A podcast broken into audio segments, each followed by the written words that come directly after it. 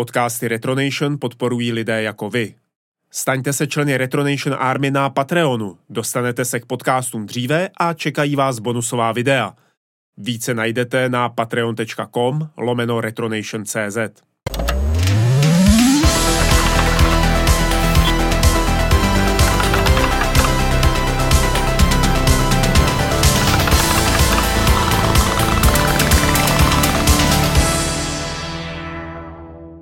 U dalšího dílu nepravidelného podcastového seriálu Talk To vás vítá Pavel Dobrovský a s ním sedí ve studiu výtvarník, jestli to tak můžu říct, Lukáš Medek. Ahoj Lukáši. Ahoj, ahoj Pavle, ahoj všichni. Lukáši, tvoje jméno mezi profesionály jistě známé, může být mezi hráči možná trošičku neznámější, a tak pojďme připomenout, na jakých hrách si poslední době dělal. Bylo to The Last of Oricru a předtím Someday You'll Return. Přesně tak. Včetně samozřejmě té nové verze, nebo té, řekněme, xboxácké verze, konzolové verze. A předtím ještě na hře J.U.L.I.A. To oboje ty hry jsou pod CBE Software. Přesně tak. Což je Honza Kavan a ty. Ano. Já se tě zeptám jako výtvarníka, protože vytváříš výtvarnou stránku těch her. Pamatuješ si, jaká hra ve tvém životě tě historicky první oslovila tím, jak vypadá?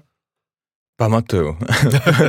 Pamatuju si to, protože bylo to v době, kdy jsem byl velice malý. Nevím, kolik mě bylo let, ale v podstatě měli jsme doma 386 s černobílým monitorem několik let, kde jsme hráli Prince of Persia, ty Space Invaders a tak.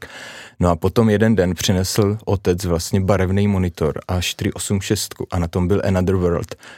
A ten mě úplně uchvátil. To bylo prostě jako vizuálně absolutně, jako mě to odvařilo, bál jsem se prostě proběhnout tu první lokaci, protože jsem se jako čekal, že to zvíře tam jako na mě přiběhne, ono přiběhlo.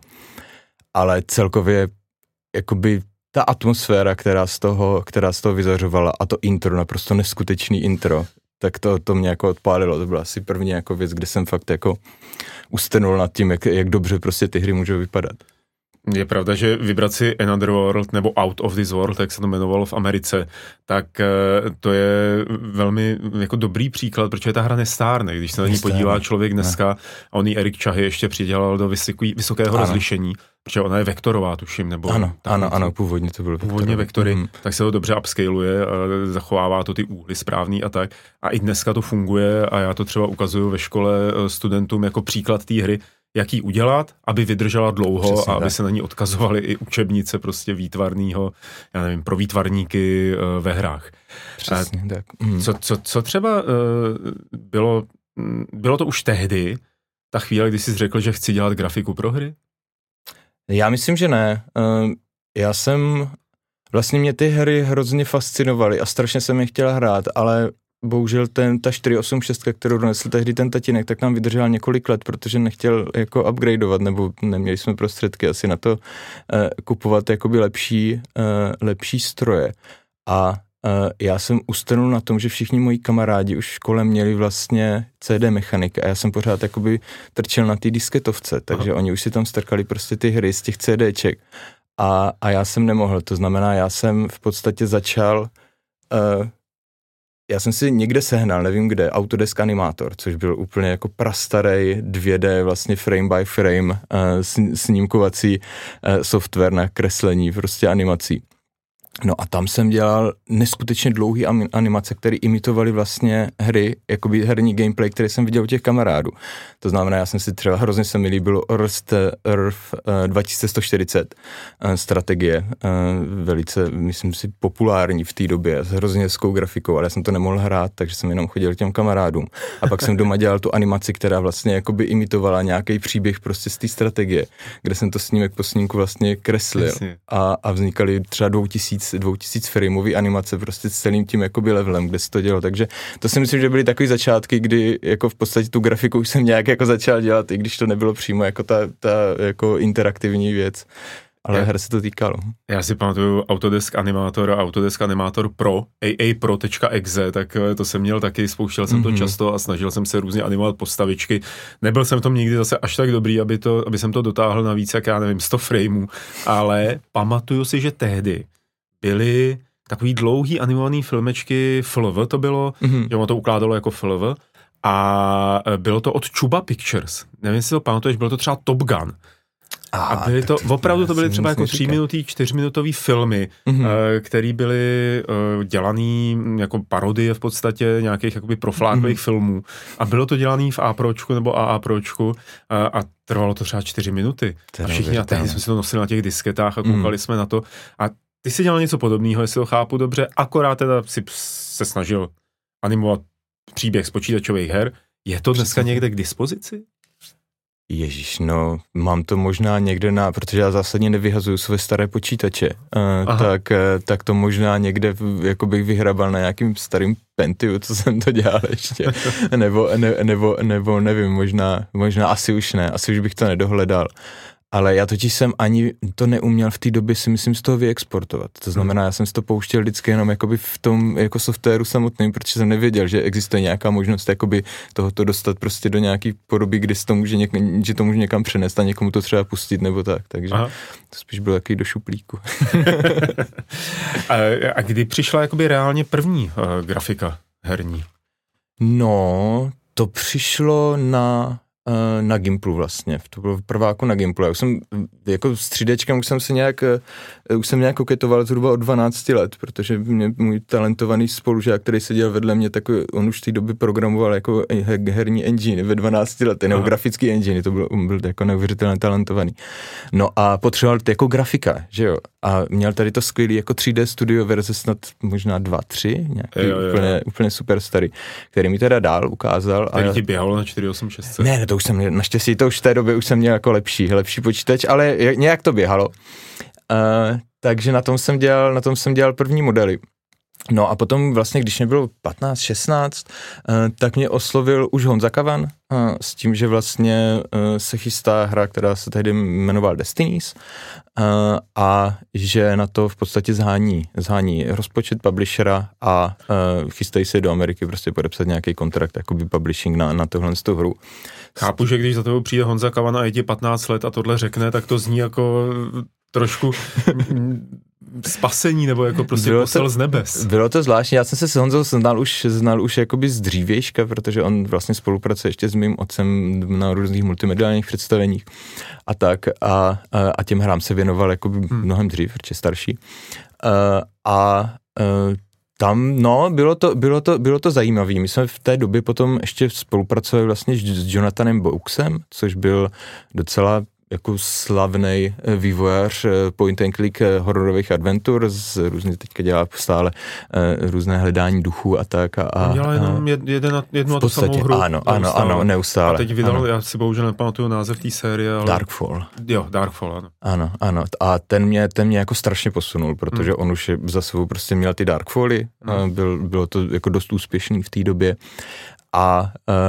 a měl hrozný jako výtvarný cit s tím, že nedělal jakoby fotorealistické věci, ale měl krásně vyladěnou prostě světelnou kompozici těch obrazů samotných a tak, takže tam je hodně pomohlo. A on se hodně pohybuje v odstínech, že jo? Nedělá barvu, ale černobílý nebo sépiový věci. Ano, v těch posledních, jo, v těch dřívějších to bylo, on se hodně teďka hraje a i vlastně s fotografiema, že používá, nebo hrál ve svý době, teďka už dělá víceméně hodně jako fotogrametrii a tak, ale předtím dělal, že prostě nafotil normální věci, do toho dodával nějaký 3D modely a kombinoval to vlastně taky v nějakou koláž, ve které se potom pohybovaly ty 3D postavy. A ono, i když to bylo jasný, že je to počítačová grafika, tak to prolínání možná s těma fotografiema, tak tomu dodávalo opravdu hrozně realistický rozměr a takový to vnoření se do té hry jeho bylo rychlý a o to víc fungovaly duchové a všechny ty lékačky.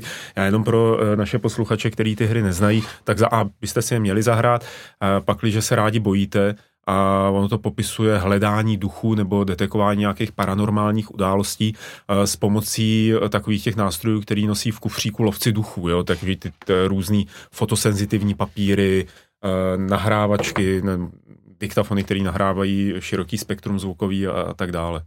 Vždycky se to něco vynořilo v těch hrách. Tady to bylo takový předchůdce, to je Phasmophobie, která byla strašně slavná. Je škoda, že to trošku neposunul Jonathan Box do jako ad absurda, anebo do nějaký větší interaktivity, co týká nějakých jakoby masovějších současných jako trendů. Protože si myslím, že on tu Phasmophobii mohl mít už jakoby dávno a nemusel to být jakoby ten jiný titul, který to v podstatě převzal, nevím jestli vědomě nebo nevědomě, ale používají úplně ty stejný principy. Ale u Boxe je to o tom, že jsi sám, že jo, s tou hrou, jakoby, že jsi vnímařený sám. Ono to je hodně příběhové a hodně o tom odhalování těch tajemství. Tak, přesně. Hele, já se vrátím ještě k tomu 3D studiu, Autodesk animátoru, protože mě zajímá, kde u tebe došlo k té proměně, že jsi přestal být fascinovaný technologií a začal si uvědomovat, že děláš jako výtvarno, nebo že děláš jakoby něco, čemu by se dalo říkat grafika. Já ze svého příkladu vím, že vlastně s 3D studiem to bylo dlouho o tom, že jsem prostě si dělal nějaký primitivní objekty, nějak jsem si je skalptoval a ať to vypadalo jakkoliv, tak jsem byl nadšený z toho, že se to nějak vyrenderovalo a nějak se od toho odráží paprsky něčeho. A to vlastně samo o sobě jsem říkal, jako to je boží. No, ono to boží nebylo, to bylo prostě jenom jako ta fascinace technologií. Ano. Takže jestli si pamatuješ, jestli ty jsi sám měl takovouhle fascinaci a kdy vlastně jsi z té fascinace vykročil k tomu, abys to začal vědomně do toho vrážet nějakou svoji představu, nějakou vizi, nějakou inspiraci? Já si myslím, že to bylo asi jakoby od začátku, po těch samozřejmě prvních kručcích, než jsem se naučil jako vložit do té scény světlo, udělat, prostě vyrenderovat si ten obrázek, aby tam byly stíny, aby to bylo jako nějak prostě barevně vyladěný a tak.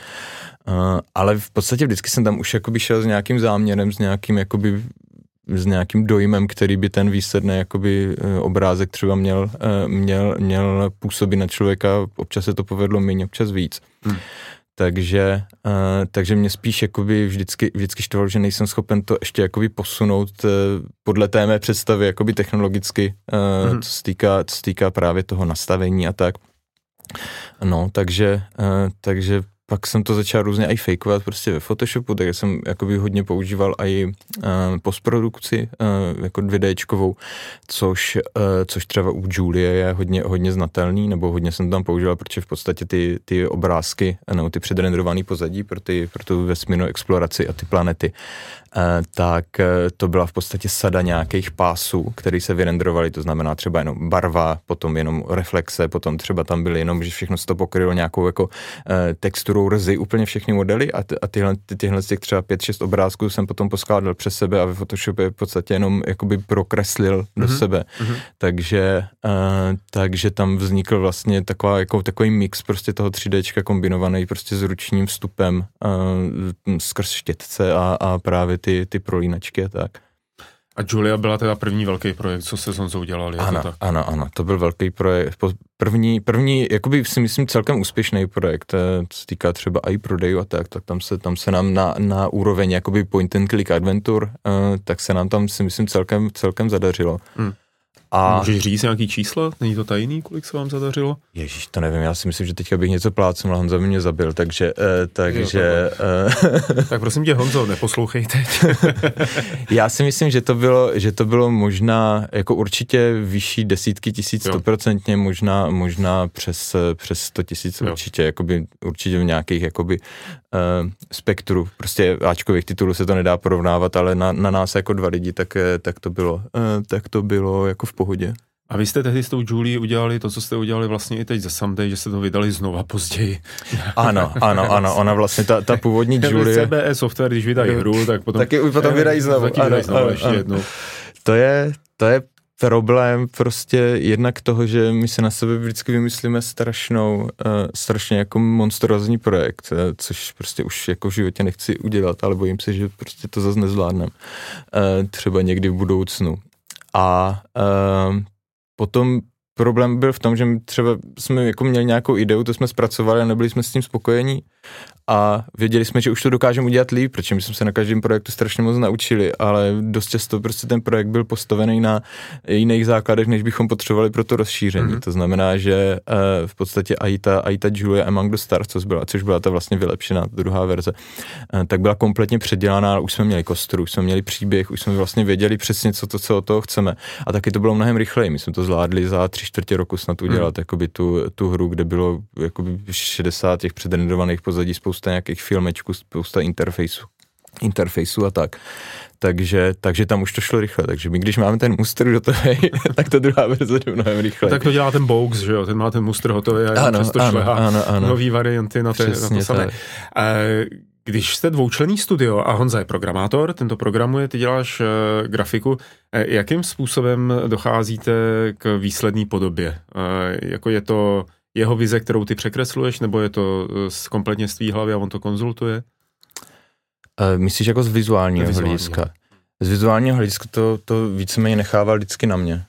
V podstatě samozřejmě ta diskuze tam byla. Bavili jsme se o lokacích, o tom prostě, co on si představuje, jak to má vypadat, ale neříká mě, tady by to mělo být prostě červený a tady by mělo být prostě růžový okno a tak, ale spíš jakoby ta idea a nějaký dojem prostě z toho, jak by ten vizuál měl působit na člověka, tak to samozřejmě jsme probírali jako docela zevrubně vždycky, ale v podstatě ten vizuál, jakoby on prostě vždycky nechal na mě, protože se v tom necítil úplně jako v kramflecích, co se týká prostě těch Jasně. grafických věcí.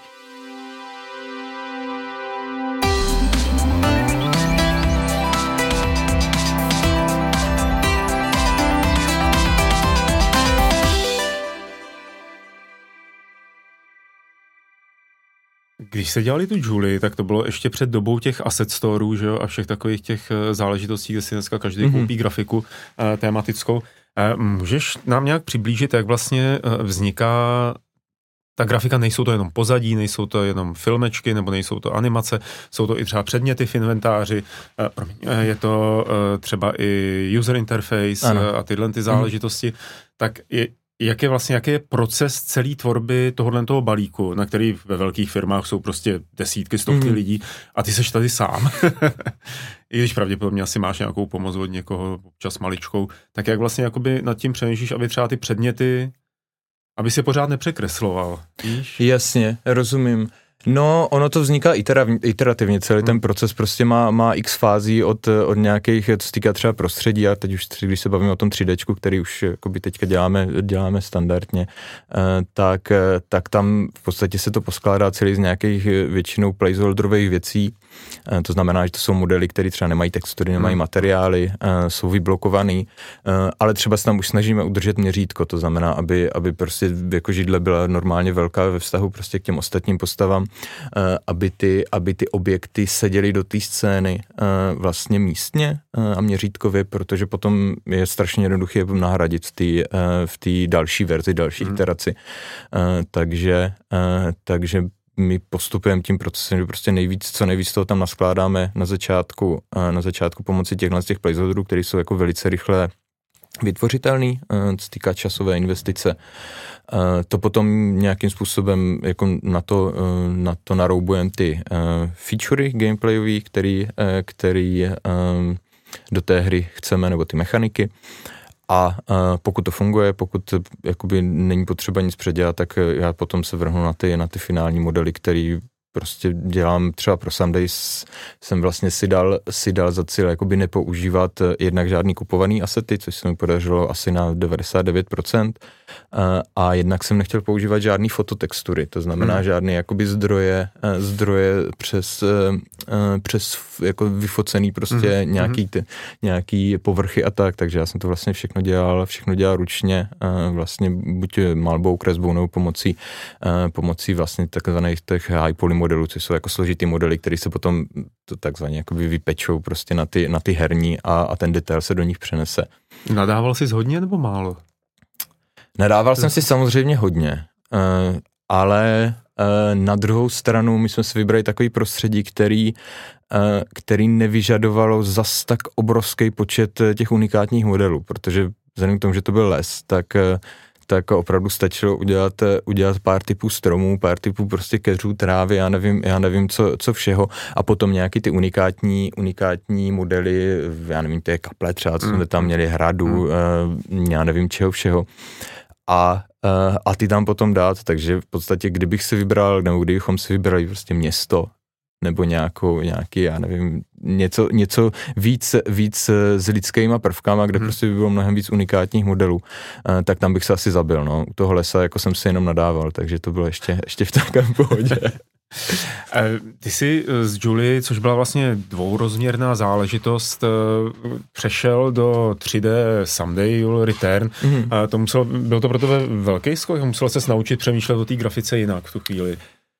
Byl to docela velký skok. My jsme ještě před J.U.L.I.A. dělali mobilní hru, která se jmenovala Vampires, což bylo dělané na engineu Unity, a to byl vlastně náš první pokus o 3Dčko, což byla jako velká zkušenost. Tam vlastně jsme se naučili prostě optimalizace, o čem jsme vůbec neměli šajnu, o tom prostě kolik se dá používat světel, kolik se dá používat prostě materiál, jak to všechno dá dohromady, aby to nějak fungovalo, zvlášť na ty mobily, protože tam prostě ten výkon tam v roce 2012, když jsme ty upíry vydávali, tak byl ještě docela slabý, takže tam se muselo hodně optimalizovat.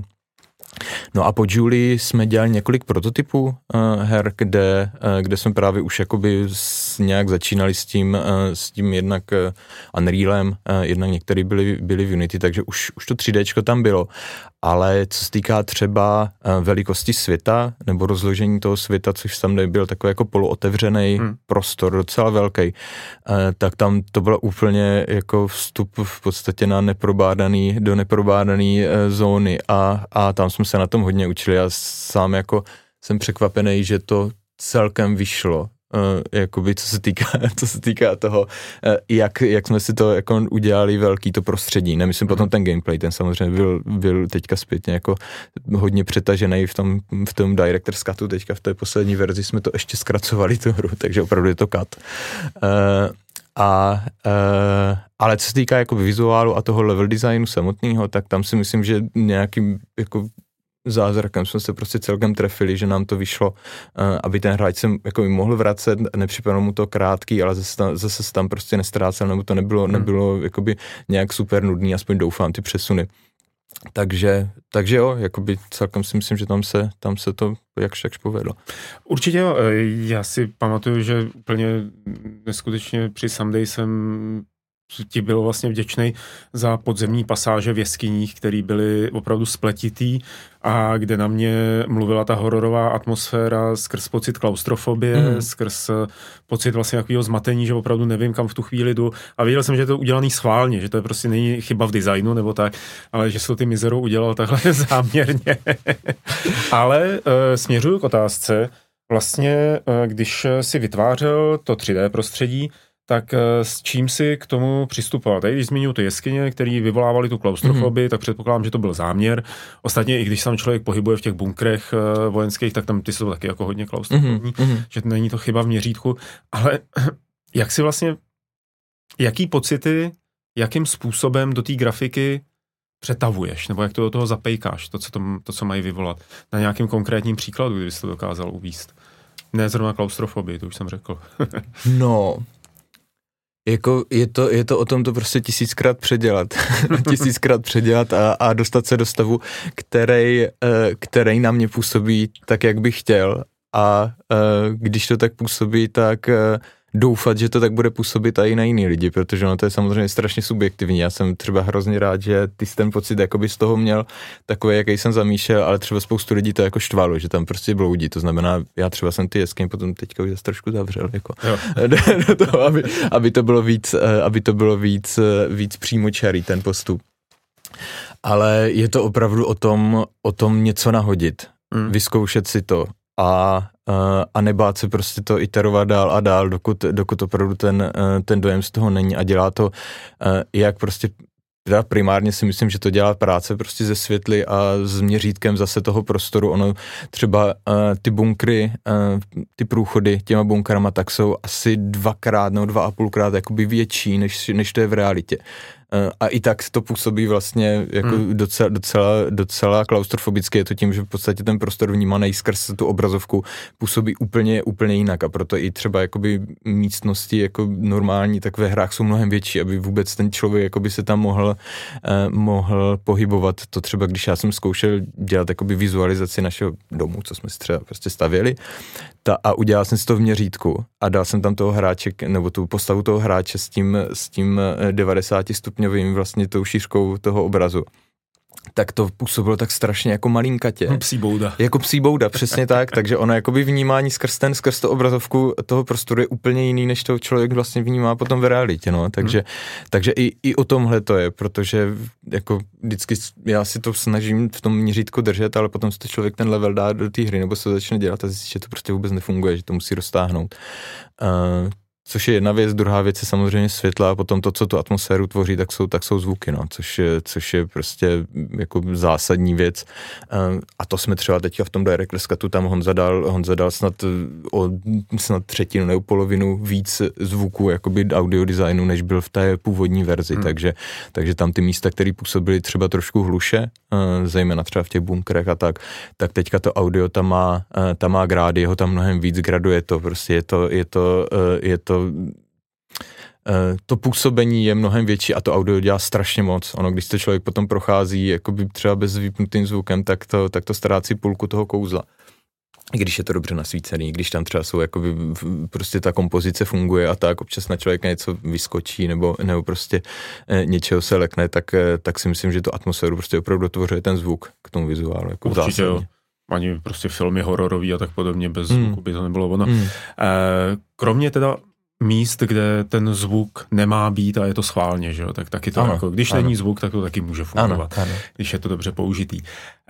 Jako výtvarník 3D hry, na co se můžeš spolehnout, že to bude na hráče výtvarně fungovat?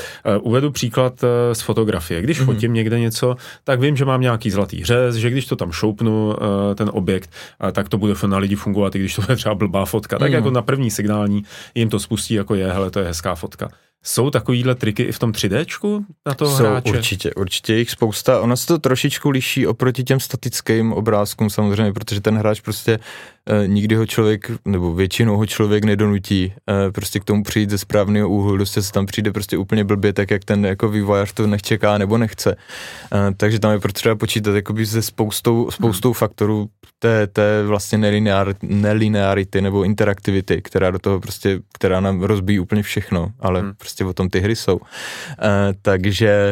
Takže fungují tam z části jako i podobné prvky, jako je nasvícení, samozřejmě něco výrazně prostě osvětleného, co má přilákat to oko, nebo nějaký pohyb, který zase zaujme toho hráče. Dost často se dělají triky, kromě těchhle z těch světelných pohybových, tak třeba když já nevím, když jsou dvě skály a přesto leží kmen vlastně horizontálně, tak to vlastně tvoří jakoby bránu nebo vstup, což podvědomě už člověk prostě, jak je zvyklý, tak ho to taky naláká. Případně prostě tvary jako v podobě nějakých jakoby to vypadá jako šípka, ale člověk si to jakoby neuvědomí na první dobrou, jenom prostě poskládaný větve nebo tak už to podvědomě nějak člověka jakoby zaujme, táhne o to a třeba se dá jako přilákat prostě tímhle s tím způsobem, aniž by tam byla cedule, prostě pojď tudy, tak se dá přilákat tam, kam ten člověk jakoby ho chce dostat.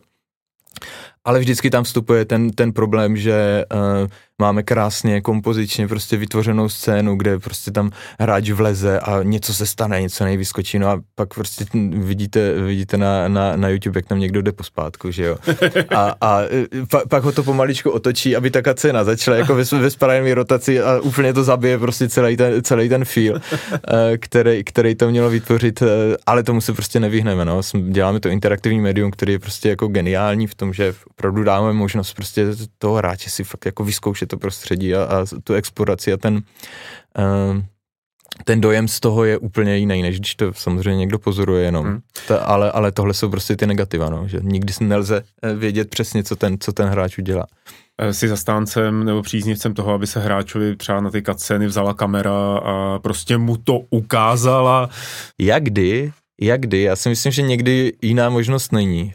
A ono je to samozřejmě jednodušší, a je to blbý slovo jednodušší, ale v podstatě v tom herním vývoji vždycky strašně jde o čas a nikdy se nic nestíhá a vždycky prostě se musí počítat s tím, jak se rozvrhnou ty jednotlivé mechaniky a nejenom, jakoby, že někdo může vzít nějaký předmět nebo vystřelit z pistole, ale i to, jakým způsobem třeba to, co říká, že jestli prostě dát nějakou volnost do těch filmečků nebo cutscén nebo ne, tak ono to bohužel strašně závisí na čase. Protože toho není nikdy dostaje a je potřeba jako velice silně prioritizovat, co vlastně má jakoby ten cost benefit z hlediska jakoby toho vývojového času a potom toho, jak ten hráč si to vlastně jako ve výsledku užije, jestli si toho vůbec všimne.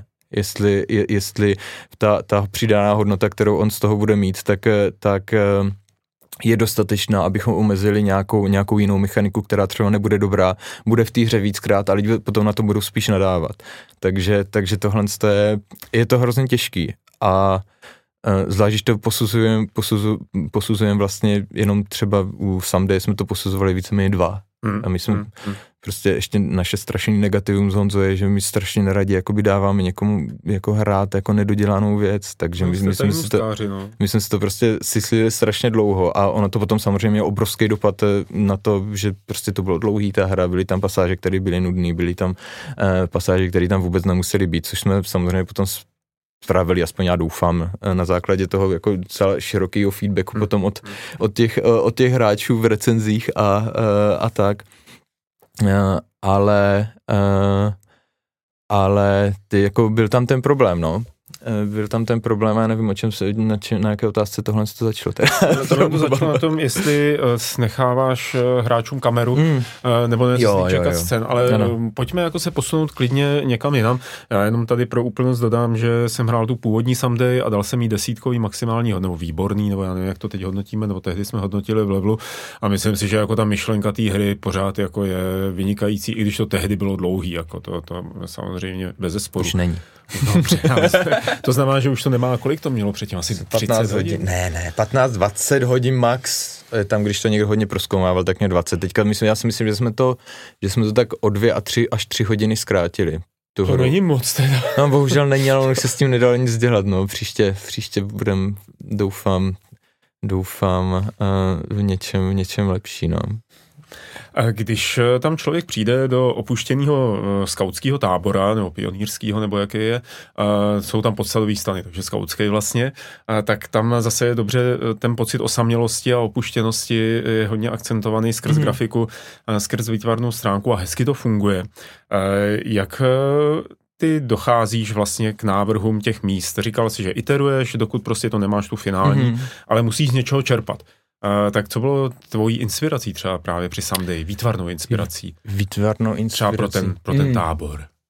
No, víceméně, jako to bylo dost jako personální zkušenost, protože jako my jsme měli obrovskou výhodu, že jsme dělali hru, která prostě byla zasazená sem, takže já jsem si mohl zajet tamhle do Chřibu, strávit tam prostě týden v lese a vnímat ty dojmy, jak to na mě působilo a pak se to nějakým způsobem to přenést do té hry, takže to byla obrovská výhoda, že opravdu jako ty pocity z toho místa do sebe člověk jako mohl nasát v reálném čase, jako v realitě. A tam byl opuštěný tábor někde? Tam úplně opuštěný tábor nebyl, ale... Po tvé návštěvě byl opuštěný. Ale ono to hodně je tam tábor, kam jezdí vlastně skauti. Je to blízko vlastně nechválně známých Osvětiman. A my jsme kolem toho jezdili na Osvětimanskou přehradu, vždycky s rodinou, když jsem byl menší, ale já mám pocit, že jsem tam snad nikdy nikoho neviděl, jako v tom táboře. Takže na mě to působilo tak jako, že to je prostě opuštěný, když asi tam někdy někdo byl. Tak tohle inspirace, jinak samozřejmě prostě spousta referencí prostě stažených z internetu, nebo já jsem sám jezdil na dětský tábory, takže tam a i ta ještě další prostě zkušenost mládí a tak, takže víceméně tak, no, výhoda byla, že prostě to bylo tady, no, že se to odehrávalo tady. A šlo to z tebe. A šlo to ze mě, ano.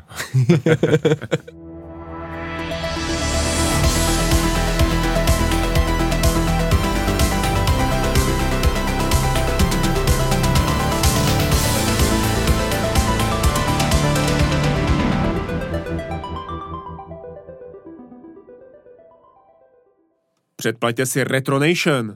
Pomůžete nám natáčet videa a podcasty, ale také nakupovat starý hardware a zkoumat ho. Navíc dostanete speciální bonusový obsah. A to se vyplatí!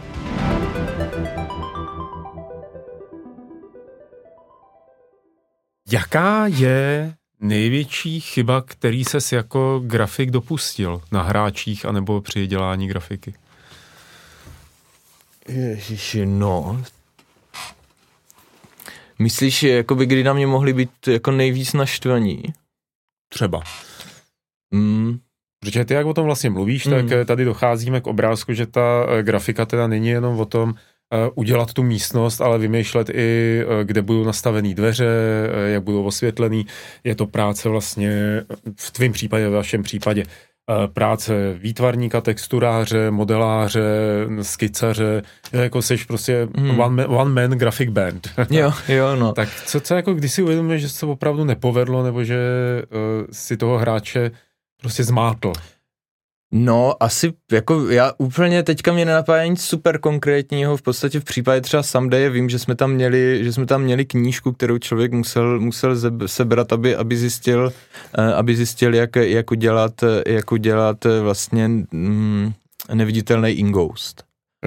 A ta knížka byla schovaná v jedné z těch budov a i když... Si neuvědomuji. No, právě proto možná to byl ten problém. Problém byl ten, že ona ležela jakoby na stole v jedné budově, kde v podstatě byl hnedka u toho stolu byl temný vchod, ze kterého prostě jako měl čiše ten strach, prostě vykutál se tam ten míč, taková ta jako cheap hororová prostě scéna. A spousta lidí to tam šlo hnedka zkoumat, takže i když vlastně na tom stole ta knížka byla otočená prostě tím hřbetem, jako svítil tam na 5 metrů ten interaktivní bod, že to jde sebrat, tak vlastně obrovská spousta lidí to minula a byla to moje chyba a já si to jako uvědomuju, že vlastně jsem asi nevědomky, nebo jsem si to neuvědomil, tak jsem vlastně prioritizoval jiný ten výrazný vizuální prvek oproti tomu funkčnímu, který měl být prostě na prvním místě, aby ti lidi potom jako nebyli naštvaní. A problém tam byl, že třeba to řešení ty hádanky bylo jakoby celkem na snadě, ale vlastně bylo to podmíněné tím, aby ten člověk jakoby tu knížku vzal a zjistil to jakoby řešení, no, takže tam to bylo víc. A v podstatě protože mi, i když třeba Someday bylo jako interaktivní z hlediska prostě různých těch mechanik, tak dost velká část toho byl ten walking simulátor, nebo to chození.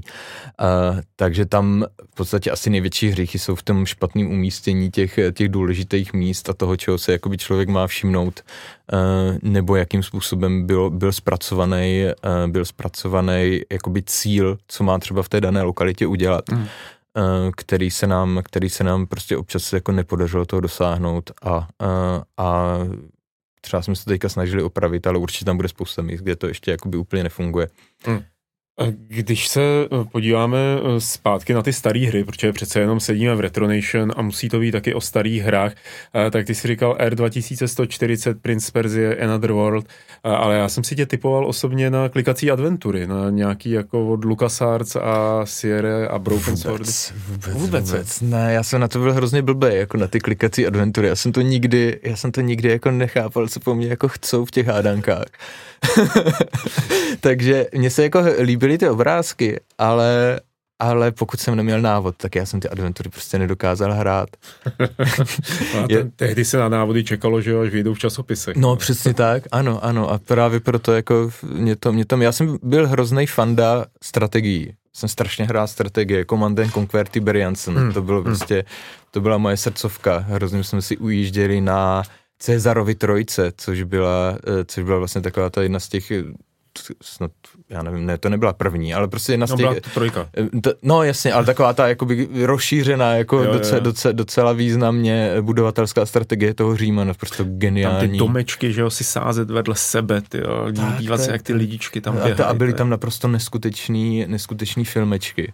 Vlastně, jako na tu dobu předrenderovaný s davama, prostě armádama a tak, jako to bylo úplně špičkový. Takže samozřejmě všichni jsme hráli Dunu 2, že jo. Duna mě bavila i první, ale to jsem ještě neuměl anglicky, takže ono to bylo těžké. No. Já jsem taky jako teprve po hrozně dlouhý době zjistil, že první Duna má nějaký jako druhou polovinu. Že tam jenom nelítáš s tou ornitopterou, nelezeš do děr a že tam jako je asi i nějaký jiný záměr. No já jsem totiž hrál první Dunu 2. No. A teprve až potom Dunu 1, protože tam mě strašně říkal jsem si, jo, tak musím si zahrát tady ten první díl. A furt jsem lítal s tou ornitopterou a čekal jsem, až to přepne konečně do toho jako módu, kdy budu moct stavět tu základnu. Ono to vlastně jako nikde nebylo. Takže... A tam byly krásný renderovaný přelety. To bylo nádherný. To bylo opravdu dobře dělaný. To bylo nádherný. A i vlastně jako ty výrazný postavy, že, který zabírali vždycky třetinu až polovinu, možná tý obrazov polovinu, ne tak. Třetinu, tak no. Přesně tak. To bylo výtvarně to bylo fakt výrazný. Mm-hmm. Víc než ta strategie. To jo, to určitě jo, no. Hele, když si to tak vezmeš, tak vlastně ty strategie, který jsi jmenoval, tak to byla dvourozměrná, taková jako velmi funkční grafika, kde šlo o to, aby tvar okamžitě řekl, co je to za jednotku, že jo, aby ses na to podíval a věděl si, co se děje. Na pár pixlech, aby to bylo přehledný, aby když se to tam do sebe pustí, tak aby si věděl, kde jsou tvoji a co se jim právě děje. A potom s příchodem toho 3Dčka jsem u strategií zjistil, že jim najednou u těch RTSek přestávám rozumět, že už jako je to na mě takový zmatený. Protože se dá rotovat kamera a najednou už ta přehlednost se jako vytratila z těch strategií. Je to tak, přesně tak. Ono, já si myslím, že to ovládání toho úhlu tak byl jako zásadní zlom, který to prostě poslal víceméně do kytek potom ty strategie, protože jednak ono to bylo, když to začínalo, tak to bylo ještě docela si myslím náročný, že ta optimalizace tam musela být strašně velká, protože tam bylo oproti, jakoby, já nevím, nějaký first person prostě koridorovkám, tak tam byl většinou obrovský prostor se spoustou jednotek, které každý mohla fungovat nějak jinak, takže tam, jako myslím si to, nemám to podložený, ale myslím si, že tam byl určitě záběr i v tom, že ta grafika v podstatě musela vypadat hnusně, aby to jelo, protože tam bylo tolik jako komplikovaných mechanik. Ale do dneška si pamatuju, a byl to z odolností Earth 2140, což byla jakoby, to bylo ve 3Dčku, oni se posunuli do toho 3Dčka, ale tam si myslím, že to vychytali fakt brutálně, rozhodně doporučuji jako si to vyzkoušet tu hru, protože tam bylo střídání dne a noci. A když vlastně to potom to slunce zapadlo a všechno se tmilo, tak všechny ty jednotky prostě rozsvítily, celá ta báze se rozsvítila. A to byl naprosto neuvěřitelný jakoby, pocit, protože člověk mohl natočit tu kameru a mohl tam dělat ty průlety jakoby nejenom z vrchu, ale i z různých úhlů. A jak prostě začaly blikat ty světla a byly tam nějaký fejkový jako volumetrický efekty a tak to bylo jako, to byl neuvěřitelný pocit. To bylo jako, že ta hra na svoji dobu vlastně byla jako strašně pokroková a i že tam mohl člověk vlastně skládat ty stroje, že vlastně měl podvozek, na to vložil nějaký to tělo, na to třeba ty hlavní a tak. Takže ještě vlastně měli modulární ty jednotky. Všechno to bylo ve 3Dčku, všechno to bylo dynamicky svícený. A prostě když tam sněžilo, tak opravdu na těch jednotkách to bylo vidět a když jeli, tak se zahřáli a ten sníh roztál. Yeah. Jo, což prostě to bylo jako neuvěřitelné. Herně to bylo věci. K ničemu, ale bylo to super, že to tam bylo. No, mě to jako bavilo, ta hra. Myslím, že jako když máš zasněžený tank, jo, tak to bude stejně jako nezasněžený tank. To je pravda, ale bylo to krásný. Jako do dneška si myslím, možná už je to jenom taková ta představa toho člověka, který to hrál prostě před 15 lety a myslel si, že to vypadá krásně, tak si to myslí ještě teďka. No, určitě vypadá, já o tom nepochybuji. Ale jako bylo to jedna z lepších určitě. Světlo je takový motiv, který se nám prolíná během toho celého toho našeho povídání. Hodněkrát si to zmiňoval, že s tím pracuješ. Pověz nám něco o světle teda v grafice. No, v podstatě je to asi, za mě je to jako jedna z nejdůležitějších částí, když se bavíme o nějaký prezentaci.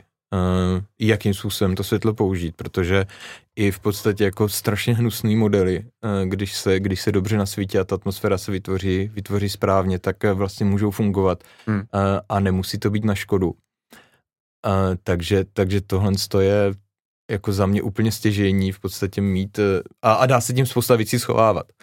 To znamená, když máme prostě jeden hezký model a spoustu škaredejch, tak prostě nasvítíme pořádně ten jeden zbytek schováme do tmy a je to hotový.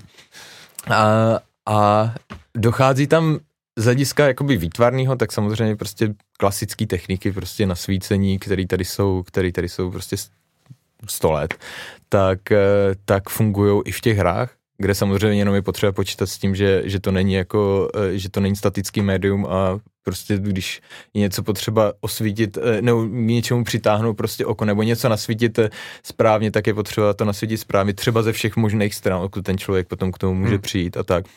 Ale v podstatě si myslím, že kromě téhle z té nelinearity tam není nic, co vlastně nefunguje ve filmu, co nefunguje prostě ve fotografii a tak.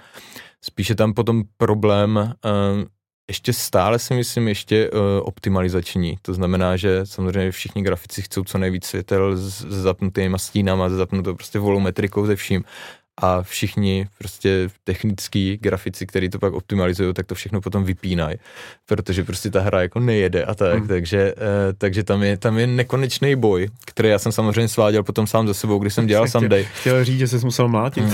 Ano, byl to takový gloom trošku, když jsem to dělal, ale je to potom strašně mravenčí práce, protože člověk musí sledovat vlastně, kde se ty světla překrývají, jakoby na kolika objektech se překrývají, tam to potom rušit, vlastně nastavovat ty dosahy těch světel, to, jakým způsobem vlastně to světlo šíří, co všechno třeba už těch herních enginech jde. Takže zase tam musí být takový obrovský kompromis, aby to vypadalo pěkně, ale jelo to prostě i prostě třeba na ty PS4, co jsme teďka vlastně dodělali, no, takže. Když tam máš jakoby světlo elektrický, to je jedna věc, a liší se to třeba od toho, když máš v ruce zapálenou svíčku nebo sirku. Jakoby jak se pracuje s tím, s různými typy světel? Sam je ten rozdíl, protože já si dovedu představit, že prostě to světlo třeba hořícího plamene, tak má nějak skákat jako třeba po zdech a tak jasně, podobně. Jasně. No, dá se tam pracovat, je tam spousta parametrů těch technických, se dá dělat od intenzity do svitu až přes nastavení toho, vlastně jakým způsobem to světlo má doběh. Skrz ten dosvit, to znamená, se tam dá nastavit, aby ta intenzita byla stejná v místě zdroje a potom tam, kam má maximálně dosvítit, nebo se tam dá prostě dát nějaká křivka jakoby toho dosvitu a tak, ale víceméně potom to závisí na intenzitě barvě a případně potom nějaký animaci třeba té intenzity, případně prostě se tam dají dávat volumetrické efekty, hodně se musí pracovat s tím, právě s tou optimalizací, že ty světla vlastně vždycky mají dosvit jenom na nějakou vzdálenost a tam, když už to není potřeba, tak se vlastně vypínají nebo utlumujou právě zase z důvodu toho, aby tam nesvítilo prostě 10 světel, který hráč neuviděl a zežerou mu prostě půlku výkonu grafické karty. Takže, ale z hlediska těchto typů světel, tak v podstatě barva, intenzita plus nějaký efekt třeba se tam dá dát prostě VFXovej, ale nic víc v tom moc není. Dobře. Zajímavé, Lukáši, sleduješ, jak se vyvíjí ty herní enginy, jaký nový možnosti přinášejí a co považuješ za ty pro tebe jako pro výtvarníka nejdůležitější změny ve vývoji nebo novinky? Já jsem teď viděl tu prezentaci toho Unrealu, že jo, posledního, prostě. Je to mazec, no, já jsem... Samozřejmě oni se čím dál víc ti vývojáři v Epiku třeba, protože s Unrealem já dělám primárně, tak se budeme bavit o Unrealu, tak se snaží to co nejvíc zpřístupňovat a i pro lidi, kteří jakoby si myslím, že nemají ten nějaký technický pozadí, že by si to... Myslím, že řekneš pro lidi, kteří by vlastně neměli ty hry dělat. To nemůžu říct. Ale jde o to, že si myslím, že to trošku směřuje k tomu, že ty vývojáři v podstatě už nebudou časem asi, no aspoň si to myslím, že už nebudou jakoby ti tvůrci a budou spíš jakoby tvůrci, že by opravdu jakoby dělají ty modely jednotlivý. Spíš, že se to bude posouvat k nějaké jako režii, protože těch asetů nebo těch modelů, který jako člověk teďka může použít, jsou zdarma, jsou v rámci prostě každý, kdo si zaregistruje na Epic účtu, tak si může stáhnout v podstatě desítky tisíc už možná jakoby zadarmových modelů, který jsou naskenovaný, je to fotogrametricky prostě řešený a může si prostě vyskládat svět, který bude vypadat prostě víceméně jako z těch prezentací. Nebo podobně. Problém tam samozřejmě nastává v tom, že jednak se k tomu přihrne masa lidí, kteří se začnou dělat jenom tyhle ty hezký prostředí, které budou vypadat fotorealisticky, ale tím to bude končit.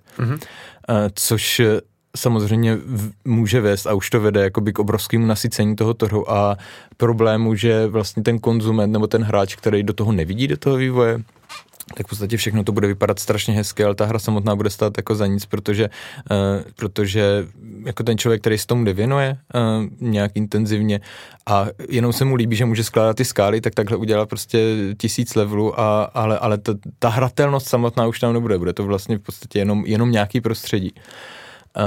Takže tam je trošku problém, že jednak bude všechno vypadat stejně, protože všechno bude poskládané z těch assetů, který tam jsou k dispozici zdarma a jednak vznikne si myslím jako spousta balastu, který nebude ale na první pohled odlišitelný, protože samozřejmě člověka jako první prostě, ten první dojem je ten grafický, vždycky. A tohle to může být problém. Potom může být samozřejmě problém ten, že když máme k dispozici tyhle zadarmové věci, které jsou prostě ty naskenované, tak to hrozně táhne k tomu dělat jako fotorealistické hry. A v momentě, kdy člověk potřebuje nějaký vlastní model a musí se ho udělat a třeba nechce používat té fotogrametry, tak tam může vzniknout obrovská disproporce z hlediska konzistence. Že vlastně jako když máme tu skálu, která prostě je úplně perfektně naskenovaná, prostě fotorealistické textury, tak aby fungovaly v tom engineu, je to všechno přesně proto dělaný. A pak si tam udělám, já nevím, meč, který tam bude zapíchlej do té skály, tak ten meč bude dost pravděpodobně vypadat prostě blbě, protože nebude konzistentní s tím modelem toho šutru, protože prostě ten meč bych si měl správně taky naskenovat, vykalibrovat ty textury a tak, aby to prostě fungovalo. Takže tohle to může být docela velký omezení, protože potom vlastně nám to nabízí jenom pracovat s tím, co jako už je k dispozici a co je to top kvality, ale ta kreativita tam potom mizí, protože jsme tímhle omezení. Jsi docela skeptický, já jsem jako nečekal, já bych to třeba zkusil nahlížet i tak, že ta kreativita se naopak právě vždycky prosadí. Že v záplavě těch krmných her, který budou vypadat jedna jako druhá, tak ten kreativec od toho dá ruce pryč a udělá si něco vlastního. Takže vlastně to neznamená, že by herní vývoj jako takový měl nějakým způsobem degradovat. Já si myslím, že nebude asi degradovat, spíš bude jako strašně nasycený, si myslím. Z hlediska prostě počtu těch titulů. Já si pamatuju, jak jsem hrál nějakou hru někdy, byl jsem z ní hrozně nadšený, už si bohužel nepamatuju, jak se jmenovala, a ty jsi na to reagoval slovy, jako to je z Asset Storeu, a když vidím něco jako z Asset Storeu, co znám, tak mi to hrozně skazí jako dojem o kvalitě té hry, že se to prostě už jako řešilo, takže když je to z Asset Storeu a není to upravený třeba, takže se to dá poznat, takže to znamená už jako nějakou lenost nebo liknavost toho. No, je to spíš trošku, já si myslím, že to já si to nepamatuju, jsem to teda, ale asi jsem to říkal, ale to spíš už je takový, že prostě člověk jako je naštvaný, občas to dělá taky, ale prostě je to takový ten povr tam zase něco koupil a dá se to tam prostě do toho, takže to jako asi nelze brát úplně vážně, protože prostě když to k dispozici je a funguje to, tak proč ne? To spíš jakoby z toho insight pohledu, že prostě to je zase poskládaný, prostě tamhle z toho balíčku to přesně vím. Tam problém je potom ten, že když se to takhle nakoupí, tak zase tam vznikají jako konzistentní problémy, protože každý vlastně ten balík vypadá trošku jinak a když se to potom plácá do sebe a neupraví se to třeba, tak to prostě jako je každej pes jiná ves a může to způsobovat problém, no.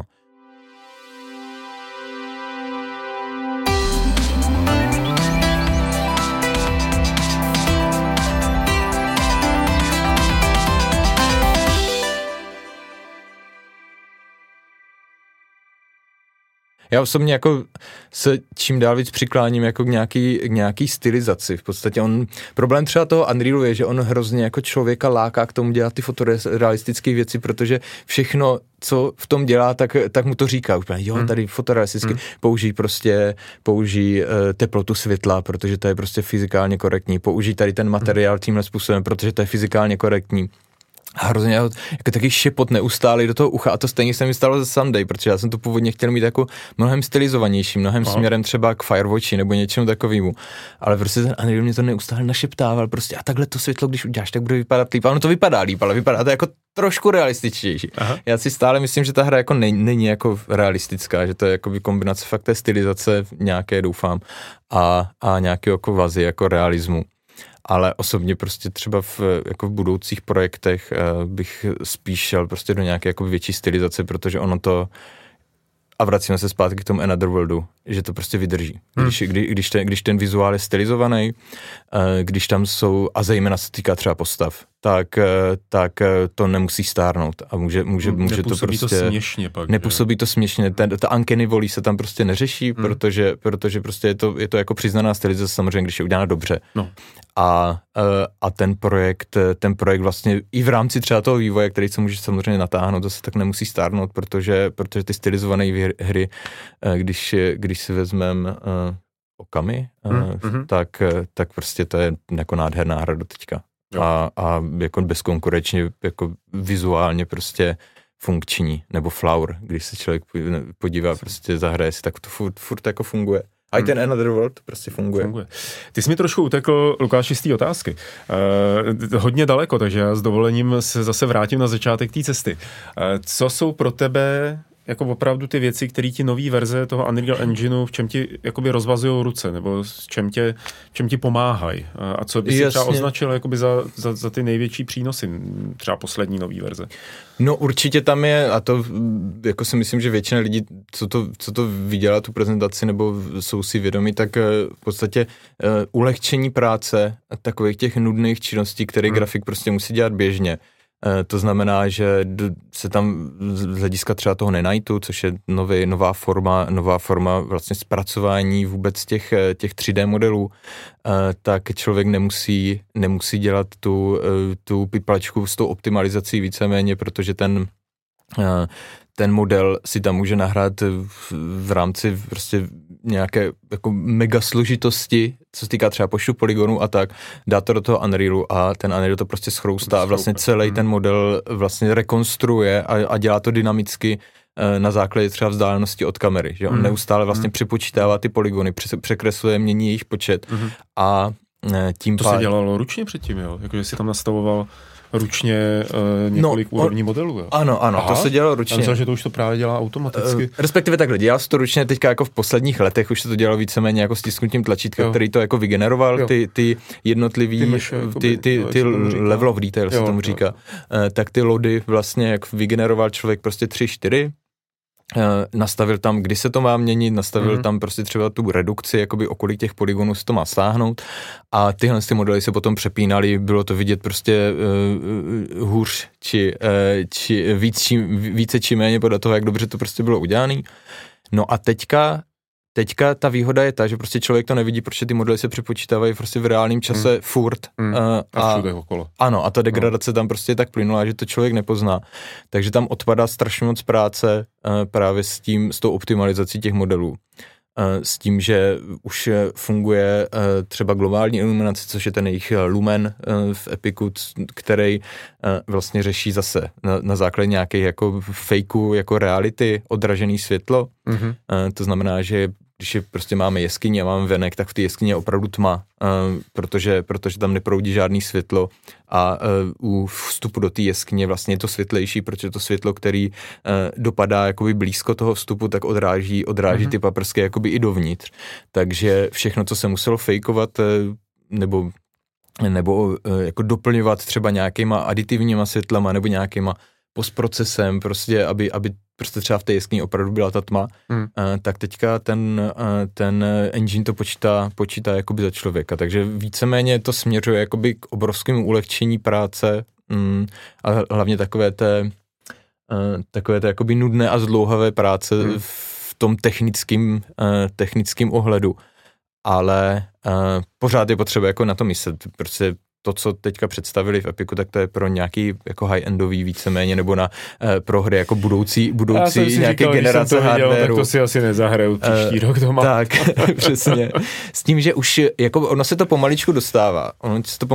Ale v momentě, kdy člověk prostě bude dělat, já nevím, hru pro Nintendo Switch, pro virtuální realitu, pro mobily, tak tohle vůbec jako není jako věc, na kterou by se musel zamýšlet, protože by to tam prostě nejelo. A bylo by to moc náročný.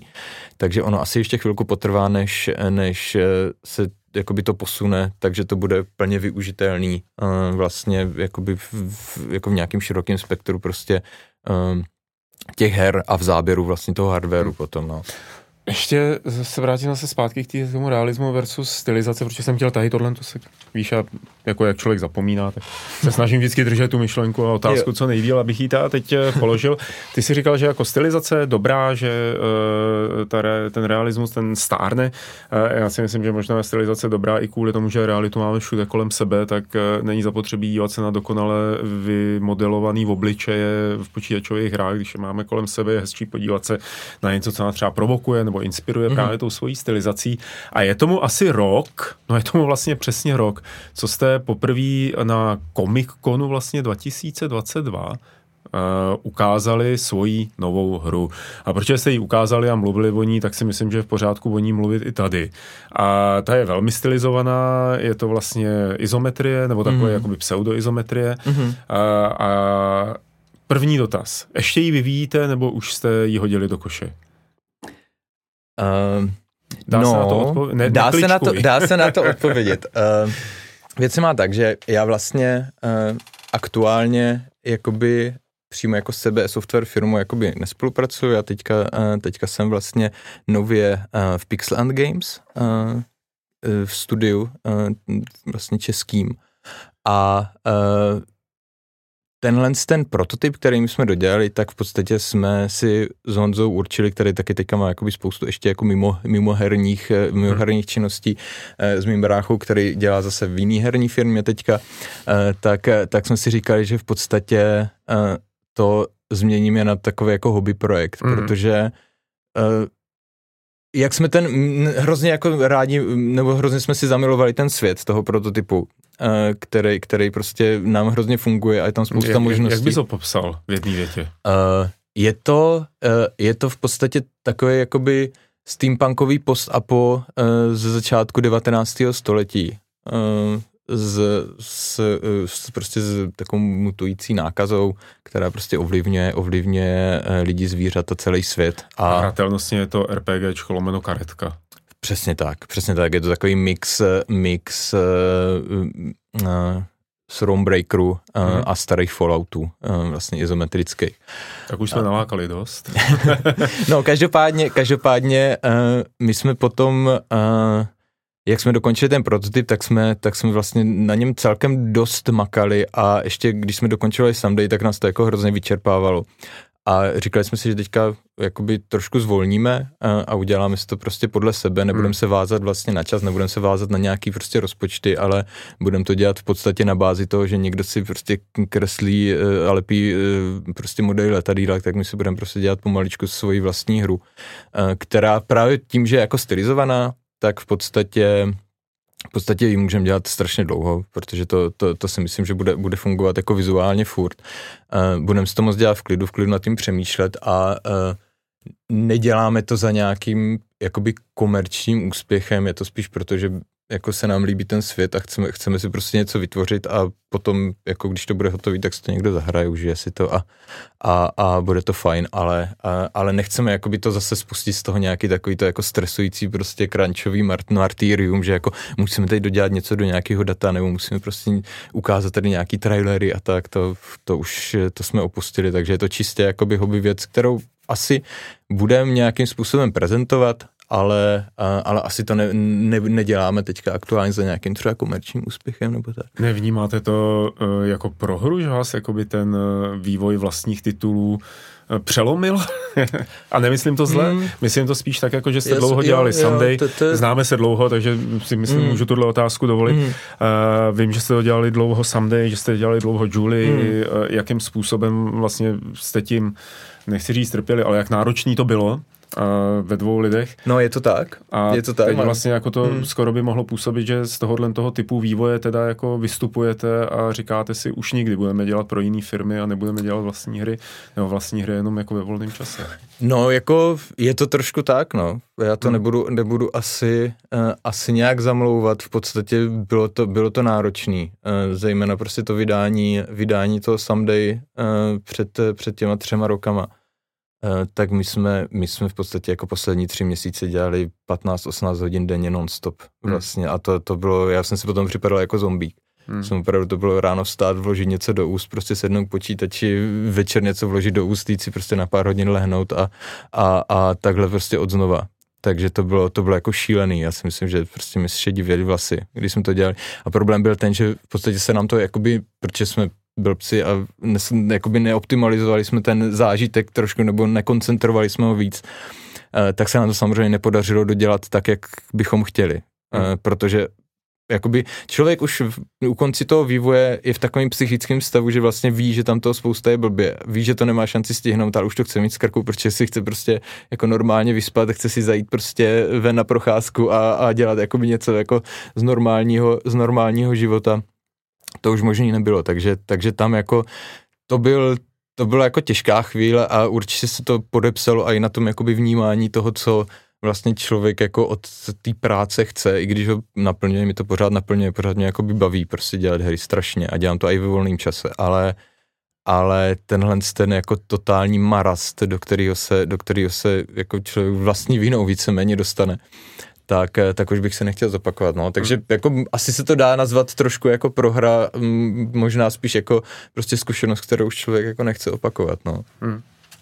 No, já doufám, že pozbíráte dostatek sil ve vašich teď vlastně zaměstnáních, který samozřejmě se týkají dál her.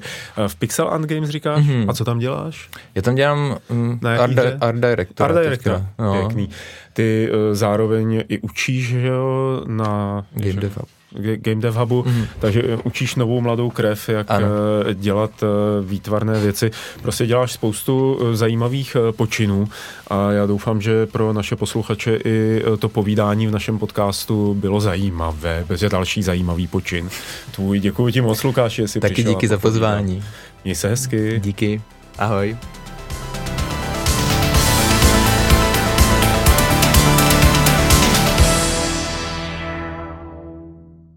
Děkujeme, že jste doposlouchali až na konec. Udělá nám radost, když nás ohodnotíte ve vaší podcastové aplikaci nebo nám třeba napíšete recenzi. A nezapomeňte, Retronation to nejsou jen podcasty, ale také pravidelná videa o starých hrách. Podpořit nás můžete na Patreonu.